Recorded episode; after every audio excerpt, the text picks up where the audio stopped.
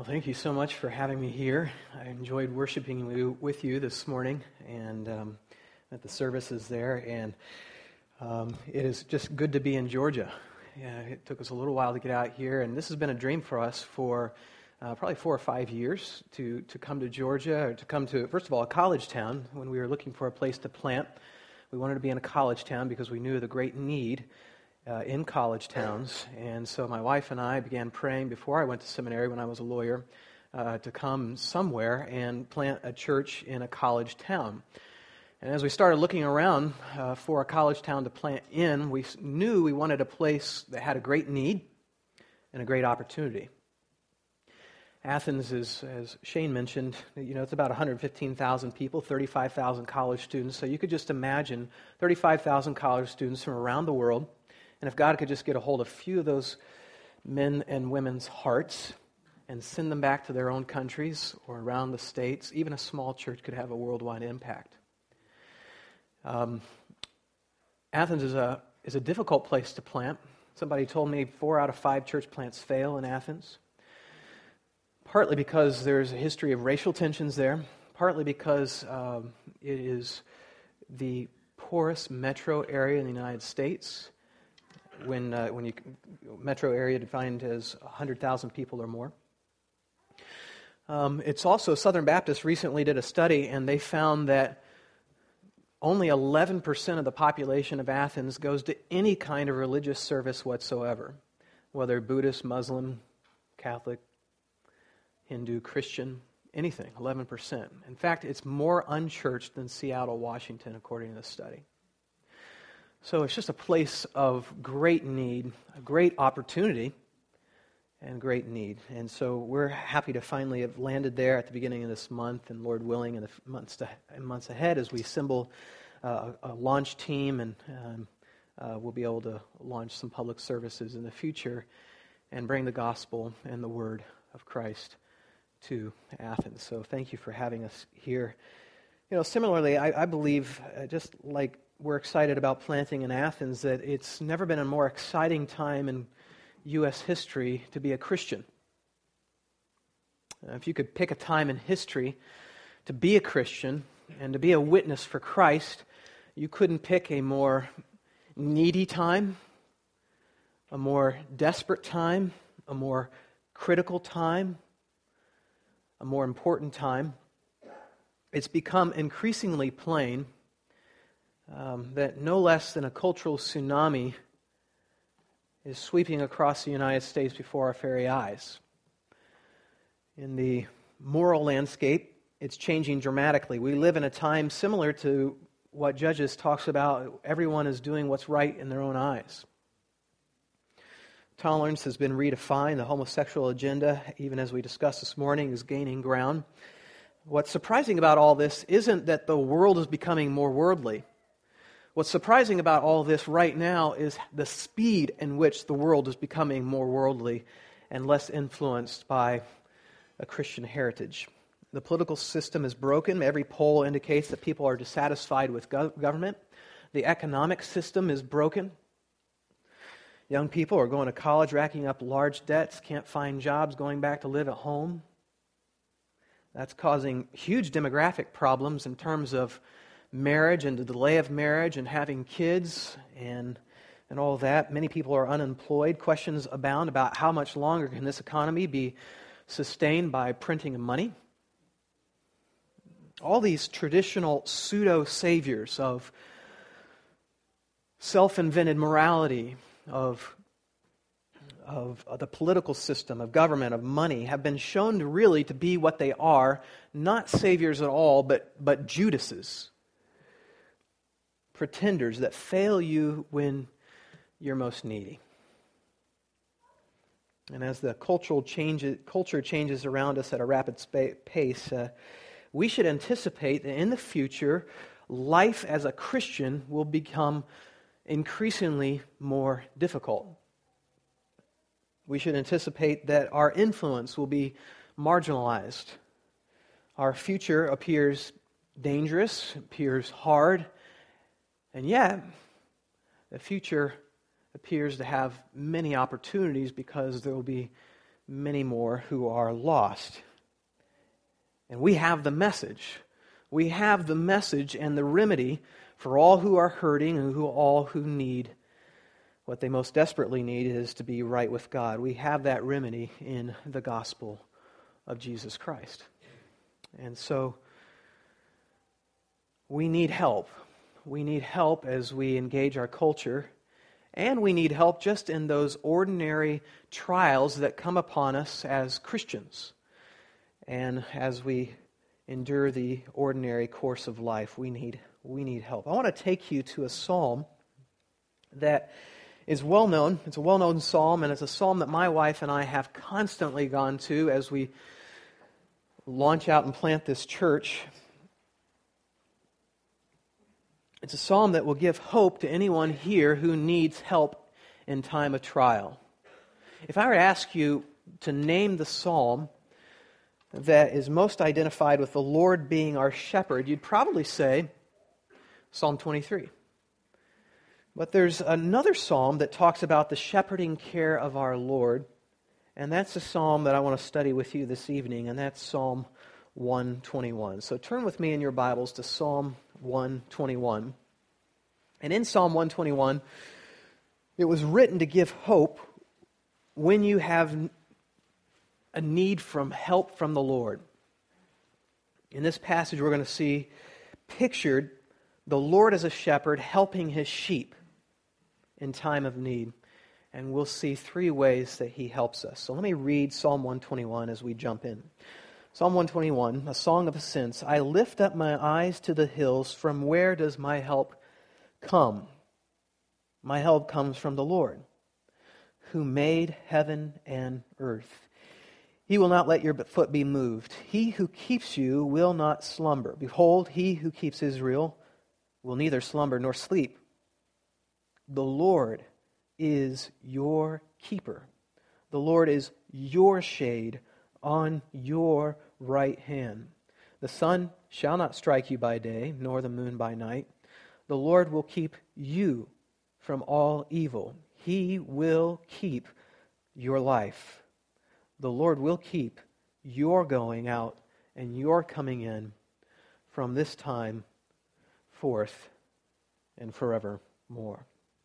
Before we get to the ways in which our shepherd, the Lord, helps us in verses 3 through 8, we meet the author of this psalm in verse 1, who himself needs help. He says, I lift up my eyes to the hills. From where does my help come? Now, we don't know who wrote this psalm, but it falls among the 15 psalms known as the songs or psalms of ascent. That's chapters 120 through 134, those 15 Psalms. It was the goal of every righteous Jew at some point to make a pilgrimage to Jerusalem to worship, at least once in their lifetime. And as they were ascend the hills to Jerusalem and even the steps of the temple, they would sing these songs, these psalms of ascent chapters 120 through 134, preparing their hearts for worship. And so this would be one of the psalms that the pilgrim Jews would sing as they were to go to Jerusalem. And the psalmist, as he appears to be on a pilgrimage on his way to Jerusalem, he looks to the hills and he needs help. And the question is why? Why does he need help? What's in those hills? What's causing him anxiety? Now, travelers in those days uh, faced a broad range of dangers. As they were tra- traveling, they could certainly be attacked by wild animals or especially robbers who could be hiding behind the hills in the, in the bends of the, the trail, waiting for unguarded travelers, unsuspecting travelers to be attacked as they, they go along. And perhaps he had been alerted to an enemy that was seeking his life, or perhaps he had reached a dangerous part of the trail. The fear must have been somewhat common because even Jesus talks about, uh, uh, in, in, an interesting parallel in Luke 10, he tells that parable that's well known, the, good, the parable of the Good Samaritan. You remember what he said there? He says, A man was going down from Jerusalem to Jericho, so in the reverse direction. And he fell among robbers who stripped him and beat him and departed him, leaving him half dead. One of the reasons that parable was so infuriating to the religious leaders of the day is because it was so believable. And so we get evidence that this, this, um, this travel to Jerusalem was known to be dangerous. And coming back to this psalm, we don't know what caused this author's fear. But regardless, the point of the psalm isn't what caused his fear but who came to his aid. The power of this psalm is not in identifying specifically what was the anxiety that he had, and do we have that same anxiety. The power of this psalm is seeing and savoring his Savior. And so he says in verse 2 My help comes from the Lord who made heaven and earth. This author of the psalm, this psalmist, has only one help, and that's the Lord, Yahweh, that personal name of God that um, God Himself gave Himself, you remember, in the burning bush at, in Exodus chapter 3. It was this, this Yahweh who rescued Israel from Egypt. It was this Yahweh who opened the Red Sea and made the Israelites pass on dry ground. It was this Yahweh who gave the Israelites fresh water at Marah. It was this Yahweh who gave them bread to eat from heaven. It was this Yahweh who gave them water to eat or to drink from a rock and protection from their enemies and guidance through his glorious presence. And it's this Yahweh who's personally available to help this psalmist. The word help here is the word for giving assistance to the underprivileged. Giving assistance to the underprivileged. It's, again, it's illustrated in that, in that assistance the Good Samaritan gave to that robber in Luke chapter 10. For the psalmist, knowing the Lord was present, gave him, gave him comfort. And as the psalmist contemplates where his help is coming from, it's as if his heart just leaps beyond his present anxiety, the hills, and into the heavens. And he says, This, this Yahweh is the one who made heaven and earth. That, that idea that God is this mighty worker. Um, all his sufficient power standing ready to help him no matter his circumstance. It's interesting. The Lord made the hills. And because he made the hills, he owns the hills. And if it was true that his enemy was standing in the hills, he's standing on dangerous territory because he's standing on the territory of his rescuer. He's standing on in the territory of his protector because it's the Lord who is his help. This is the foundation that makes all the rest of this psalm encouraging. I wonder if you know this help. More importantly, do you know the God of this help? I want you to notice that there's a shift between verses 2 and 3. The pronouns shift from the first person to the second person. In verses 1 and 2, it says, I lift up my eyes to the hills. From where does my help come? My help comes from the Lord who made heaven and earth. But notice in verse 3 through the rest of the psalm, the pronouns now shift to second person. He will not let your foot be moved. He who keeps you will not slumber. Behold, he who keeps Israel neither slumber nor sleep. Verse 5 The Lord is your keeper, the Lord is your shade. Verse 7 The Lord will keep you from all evil, he will keep your life. Verse 8 The Lord will keep your going out and your coming in. Here the psalmist moves from this confession of fear to witness.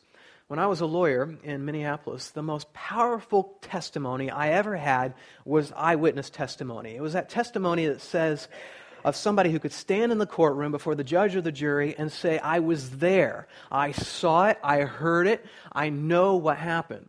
And here, this psalmist, he testifies to us that not only he was, did he experience the help of the Lord, he can now tell you about the help of the Lord. This same Yahweh who broke apart the Red Sea and made dry ground, it's this Yahweh who now stands ready to not just to help him, but to help you. This, this writer can bear witness that the Lord helped him on his journey. Listen, unless you know the God of this help, you cannot know the help of this God. That is, the promises that are found so wonderfully in verses 3 to 8, they only apply to God's people. Jesus said in John 14, 6, I, I am the way, the truth, the life. No one comes to the Father except through me. Except through me. So on this side of the cross, we know that only those who have repented of their sin and trusted for the, and trusted in Christ for the forgiveness of the sin, for the work that Jesus did on the cross, can claim the promises of God's people and know this help when facing their trials. I also want you to note that there's a shift, a second shift in these verses, and you may have noticed that when we read the passage, and that the Lord is pictured as a shepherd, not just creator. Even, the word, even though the word shepherd is nowhere in verses 3 through 8, um, there's a word that's repeated six times in the ESV, and it's often used of a shepherd, and that's the word keep or keeper. Did you see that? Verse 3. Um, he who keeps you will not slumber. Verse 4. He who keeps Israel. Verse 5. The Lord is your keeper. Verse 7. The Lord will keep you from all evil. He will keep your life. Verse 8. The Lord will keep your going out and your coming in. That word keep or keeper is often used of a shepherd. For example, in 1 Samuel 17 20, it says, David rose early in the morning and left the sheep with a keeper. Same word. Same word he used here. And in Jeremiah 31:10, the connection between God and uh, as a shepherd is made very clear as a keeper. It says, "Hear the word of the Lord, O nations, and declare it in the coastlands far away. Say, He who scattered Israel, that is God, who scattered Israel, will gather him, and will keep him as a shepherd keeps his flock. So we're going to see in these remaining verses that the Lord is pictured as a shepherd helping his sheep, helping his flock, helping his people, and he keeps you in three ways. First, he, he helps you in that he cares for you, and that's pictured in verses 3 and 4. It says, He will not let your foot be moved. He who keeps you will not slumber. Behold, he who keeps Israel will neither slumber nor sleep. As your shepherd, the Lord cares for you, and he cares for you in two ways. First, he cares for you by, by guiding you. By guiding you. It says, He will not let your foot be moved. As a pilgrim ascended the hills in Jerusalem, he could have had fear of slipping. I always get the picture in my mind about the Grand Canyon. Ever seen those donkeys going up and down the Grand Canyon? They're just right on the edge. Right on the edge. How do they not go? And they have people on top of them going right next to the edge. How they don't go over the edge? It's amazing. But there's the picture here of a pilgrim being on a dangerous path, or maybe sheep being driven on a dangerous path, and he's saying, He will not let your foot slip or be moved. The point here is that the Lord guides his people when you don't know your way, when the, when the path is dangerous, when the trial seems too difficult, the Lord is there to guide you. He's helping you with your footing, as it were. He's holding it in place so you don't slip on the path.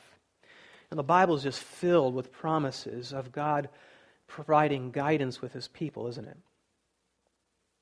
For example, in 1 Samuel 2 9, he says, He will guide the feet of his faithful ones in Psalm 25 9. I love this. He, he leads the humble in what is right and teaches the humble his way.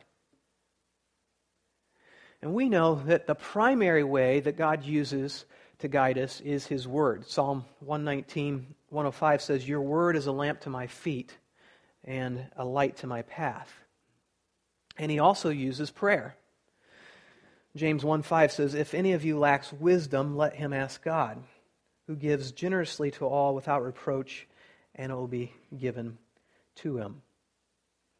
Let me ask you when you don't know what to do, do you know what to do?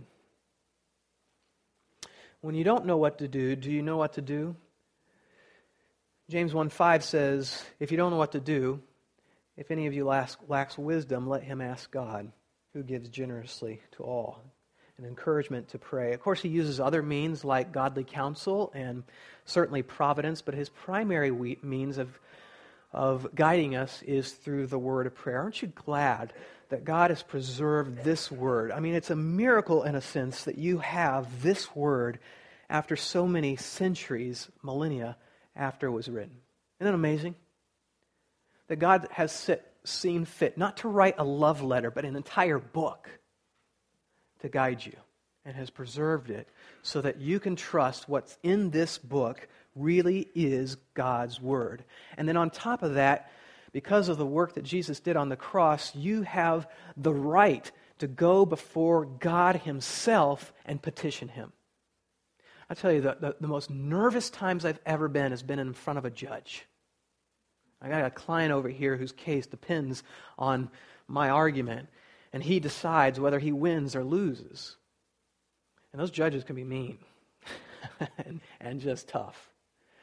Um, but petitioning a judge is just so small compared to being able to petition our God, and we can go before the throne of grace without fear.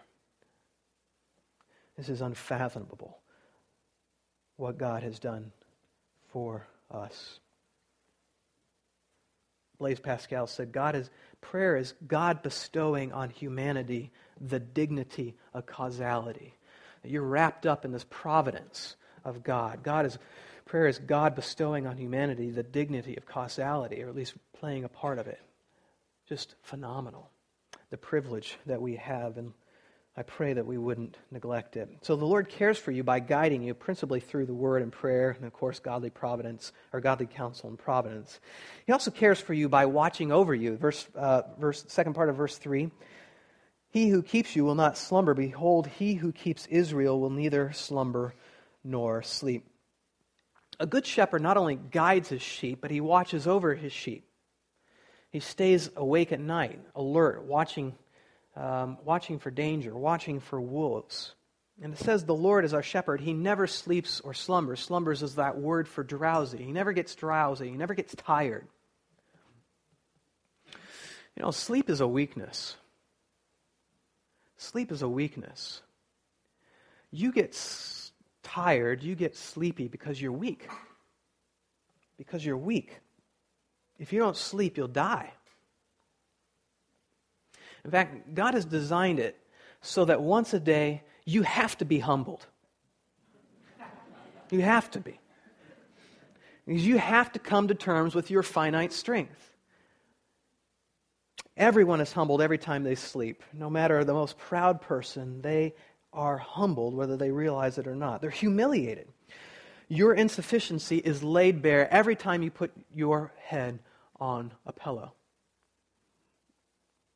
Your body is confessing to you every night I'm weak, I'm weak, I'm weak. Right? But there's no weakness in our God. No weakness in our God. There's infinite strength in our God. He's not sleepy. He doesn't get tired. He doesn't get drowsy. And he's, he's not just watching over you. He's not just watching over you and coolly observing, just observing you, watching you go about your life as if, as if just God just wound up a clock for the world and just let it run and just watched over you. God is no deist. Could you imagine what kind of shepherd would it be if the shepherd watch, just merely coolly observe the wolves tearing apart his flock limb by limb. Reminds me of those UN observers back in the 1990s in Sarajevo. You remember them? There was a genocide going on before their very eyes. Did they do anything about it? No, but they wrote it all down in their journal. What kind of shepherd is that? That's no shepherd. But the Lord he is our shepherd. And he's not just watching over you, he's intervening for you right now. Right now, the Lord knows all your future. All of it. every fear, every hurt, every decision that you've got to make, every danger, every conflict, every building you're going to build, every need that you're going to have. And if you're his, Romans 8:28 gives us this great promise. It says he's orchestrating providence to help you. For those who love God, all things, pain and pleasure, all things work together for good. I love Psalm 139, verse 3 verses says, "O Lord, you have searched me and known me. You know when I sit down and when I rise up. You discern my thoughts from afar. You search out my path. You search out my path and my lying down and are acquainted with all my ways. You search out my path. This is this wonderful illustration of, of God going with a, a, a broom, as it were, to sweep the path before you, to remove any hindrance that you can't handle. The Lord's not just watching your steps, He's guiding your steps. So as your shepherd, the Lord, the Lord cares for you. The second way he cares, he, the Lord is helping you in your time of need is that he, he gives you strength. He gives you strength. Verse 5 and 6, it says, The Lord is your keeper. The Lord is your shade on your right hand. The sun shall not strike you by day, nor the moon by night. The picture here is the Lord giving shade to a weary flock to strengthen them. You know, a traveler in Jerusalem could literally be killed by the heat. It reminds me a lot of the climate of Los Angeles. In fact, the climate of Los Angeles and the climate in Jerusalem is not much different. And the topography is not much different in many respects as well. You could literally be killed by the heat. And in verse 6, it says that, that word for strike, the sun shall not strike you by day. It's the same word used in Exodus 2:11 you remember when Moses observed someone being struck and beaten to death. This is a grave situation for this flock that's described in verse 5 and 6. And it's the Lord who not only gives shade, but it says, The Lord is your shade. He himself becomes your shade. Your shade all the time. It says whether sunlight or in moonlight. That's probably just a Hebrew way of saying um, whether in the moonlight or, or sunlight, just all the time, He's providing shade. What, what does it mean that the Lord strengthens you by providing you shade? I think, first of all, He shades us, He strengthens us by giving you relief. The flock, after a, after a hard day of travel, needs a break from the, from the hot sun and in order to carry on. In the same way, God gives us strength by giving us relief. For example, we can think of many ways God gives us relief. One way is He gives us relief from the power of sin. From the power of sin. You know, the struggle against sin can just wear you out. And every person in this room has maybe a different, um, some particular sin that uh, this wears them out, that they struggle with, uh, they, do, they do battle with. And sometimes um, our sanctification, that is, the becoming more like Jesus, sometimes the, the wick of sanctification burns so slow. And it can just wear you out. And you can plead to God, oh God, help me in this. Help me in this. And sometimes becoming more like Christ, just, it's just so slow. And that can wear you out. But God promises relief even here. In 1 Corinthians 10.13, it says, No temptation has overtaken you that is not common to man. God is faithful. God is faithful. He will not let you be tempted beyond your ability. But with the temptation, he will also provide the way of escape that you may be able to endure it. That's a promise. That's a promise. The way of escape may be through the fire, but there's a way of escape which He Himself will strengthen you in your time of need. He also gives us relief from not having enough, from not having enough. Um, we're just wired to want more. It's just part of the human condition to want more. We want more time, we want more money, we want more stuff, and we get concerned that we don't have what we need to do what God has called us to do. Such a temptation for us as we plan a church and look at our resources and look at the team that we need to have and just think, oh God, are you going to provide? And one of the verses that we go to over and over again is Philippians 4:19. I just think this, this verse, though it has a context, context, is so broad in its application. He says, and my God will, I love the certainty of the verse, will supply every need. I love the scope of the verse, every need. And I love the ground of the verse, according to the riches, to his riches and glory in Christ Jesus. That's a great verse. Listen to me. You will always have what you need from God to do what God has called you to do. And if you don't have it, praise God, you don't need it. He will provide. So he provides relief in our circumstances by providing for our needs. So he gives relief. He also strengthens us by giving us rest. He gives us rest. The flock needs rest. We need rest, relief, such as sleep. Rest is not only something that we need, it's also a gift. Have you contemplated that sleep and rest of all kinds of recreation is, is, a, is a gift from God? Um, it's a gift that you don't have to work all the time that you can't work all the time because we have a stewardship before God to make the most of the time that we have. Ephesians 5:16 says, "Look carefully then how you walk, not as unwise but as wise, making the best use of our time." Or the New King James says, "Redeeming the time because the days are are evil." So imagine what a greater responsibility, what a greater stewardship you would have if you didn't require sleep.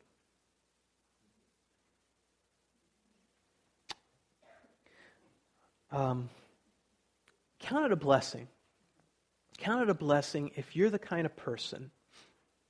I just think God has humbled me by doing something with sleep because I don't like sleep. And um, for me to have a really good night's sleep, I mean, just to wake up and feel refreshed, I'm a nine hour kind of guy. And I hate that because it's nine hours. But I just have to remind myself count it a blessing if you are a nine hour guy, because that six hour guy, greater stewardship. greater stewardship. I love the psalm. I love Psalm 127 too just a few verses or chapters over, it says it's vain. Vain is to d- demonstrate an excessively high view of yourself. It is vain that you rise up early and go late to rest. This, ver- this verse is just meant for me, I think. R- rise up early and go late to rest, eating the bread of anxious toil, right? For he gives to his beloved, I love the promise, he gives to his beloved sleep, or in the NAS, even in his sleep. He gives to his beloved even in his sleep, and which means, you know what? God is working for you while you sleep.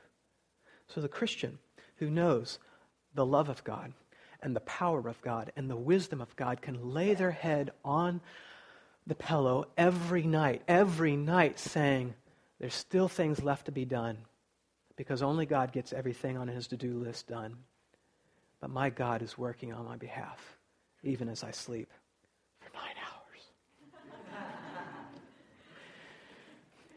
And one day, the Bible says He'll give us an eternal rest in heaven where even our work will be restful. You know that we're going to be working in heaven, yes? Even our work will be restful. Um, he says, in Hebrews, it says there's a Sabbath rest for the people of God. So, as your shepherd, the Lord cares for you, He strengthens you. And the final way in this passage that the Lord helps you is that He protects you. Verse 7, it says, The Lord will keep you from all evil, He will keep your life. The Lord will keep your going out and your coming in from this time forth and forevermore. The shepherd's role of guarding the flock is, is pictured here. And the Lord protects us from two dangers in this verse. Two dangers. The first one is He protects us from the danger of evil. Verse 7 says, The Lord will keep you from all evil. He will keep you from keep your life. Now, the word for evil in this, in this, in this verse is just a, a general term for something that's wicked. It's just a broad term, and it encompasses a range of evil that is brought about by sin or someone sinning. This is the hardest verse in this passage because here's the problem. We know, both experientially and from the scripture, that God doesn't keep Christians from experiencing pain or sickness or persecution or wickedness or evil. In fact, Jesus promised just exactly the opposite when he said in John 15 20, A servant is not greater than his master. If they persecuted me, they will persecute you.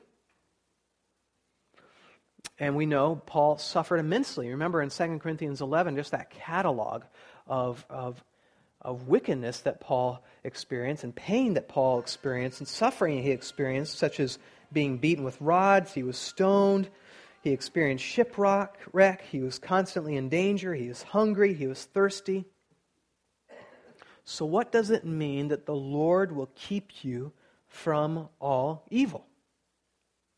I think the answer is in the next verse, I mean, the next sentence. He will keep you from all evil, that is, he will keep your life. That word life is the same word for soul. As he's, he's keeping your soul safe. It speaks of the inner life. So it isn't that God is promising you a life free of sin or uh, free from Satan or free from sickness or free from sabotage. He's promising you something more, much more greater. It's, he's promising you that your soul in Christ will be, or in God, will be safe to be safe. And on this side of the cross, we see this so much more clearly that Christ purchased for us on the cross soul safety by becoming the righteousness that we so desperately needed and paid the penalty for our sins that we definitely could not pay. And purchase us eternal life and soul safety. That's why Jesus is able to say, in, at first glance, a confusing passage, Luke 21, verse 16, he says, You will be delivered up by parents and brothers and relatives and friends. And then listen to this. And some of you, that he's speaking to, some of you they will put to death. They will put to death. And then in two verses later, he says this but not a hair of your hair, but not a hair on your head will perish. So he's speaking to the same people. And he says to them, Some of you, they'll put to death. Two verses later, to the same people, he says, But not a hair on your head will perish.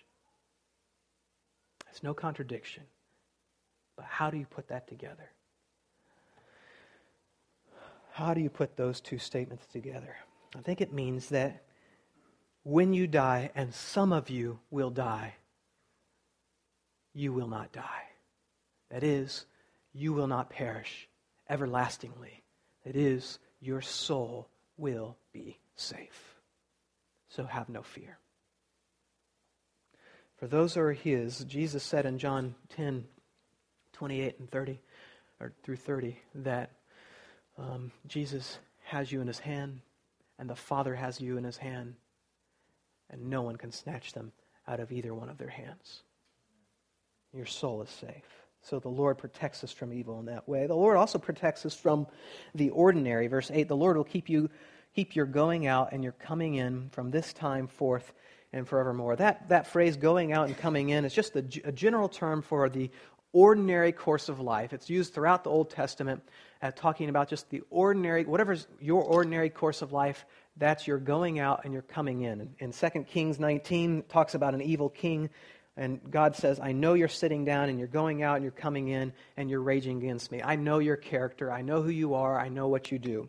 In Deuteronomy, it's used of a, a, a worker going out to his field to do ordinary work. That's his going out and his coming in. In Joshua 14, it's used of a military leader carrying out his just normal military duties. And so, whatever your daily course of life, it says the Lord will keep your going out and your coming in. That is your daily, ordinary, ordinary life. And that's the and that's another reason why this verse is perplexing. Why would we need protection from the ordinary? What's dangerous about the ordinary? When I was in college at the University of Missouri, there was a student who died. And they ran um, an article after interviewing some of his friends in the student newspaper. And his name was Charles. And here's what they wrote about him Charles is remembered by friends and family as a nature lover, avid sports fan, and caring person who loved Texas Hold'em poker, ultimate frisbee, comedy, cheeseburgers, The Simpsons, and his mother's burritos. That's how people remember Charles. When people were interviewed, how do you remember Charles? The dominant impression in their minds, the thing that rose to the top of their head, the things that marked Charles's life were, well, he loved cheeseburgers, he loved The Simpsons, and he loved his mama's burritos.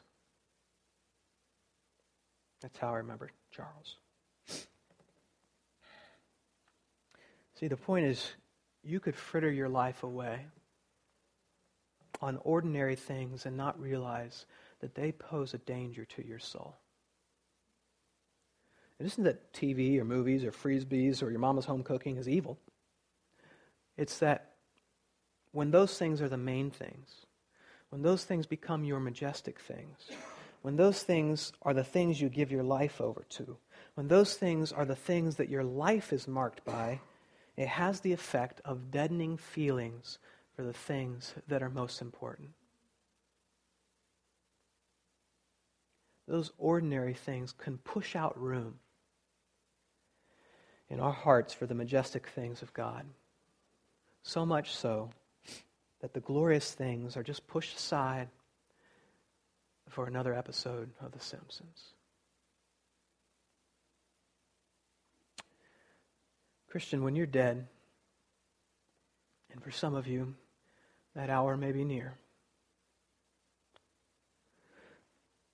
Don't you want people to say, when they ask about your life, don't you want them to say something about Jesus?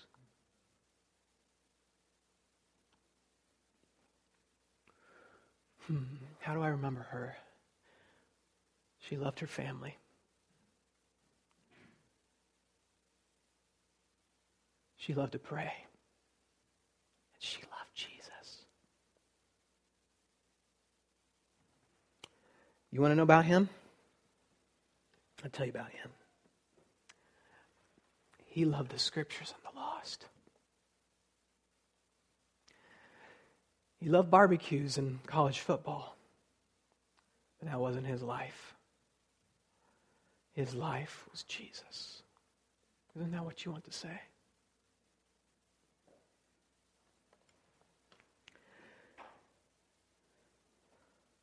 you all here at uh, Faith Community are so blessed. So blessed. You have an army to go out into Woodstock and Metro Atlanta for Jesus.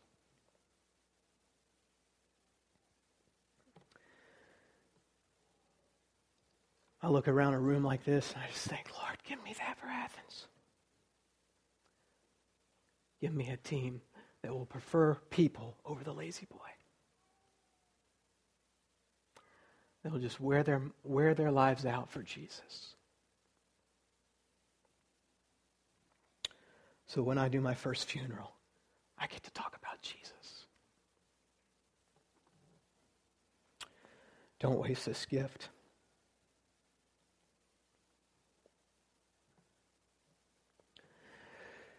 So, yes, we need a shepherd to protect us from the danger of the ordinary, too. So, we've seen that uh, as our great shepherd, the Lord helps us in trouble in three ways. The Lord cares for us by guiding us and watching us, He strengthens us through rest and relief, and He protects us from evil and the ordinary. And so, the question before us now as we wrap up is the same one we started. Do you know this help? Do you know this help that this psalmist testifies to you right now? And the way to gain this help is just to cast yourself upon the Lord in every aspect of your life and humbly submit yourself to his lordship and lean on his grace. If you're his, if you're his, he will help you. in whatever trial you're going through, He will help you. So I encourage you to don't lose hope. Just trust Him. Now may the Lord bless you and keep you, as make His face shine upon you and be gracious to you. May He lift up His countenance upon you and give you hope and the help of our God and peace in Jesus. Amen.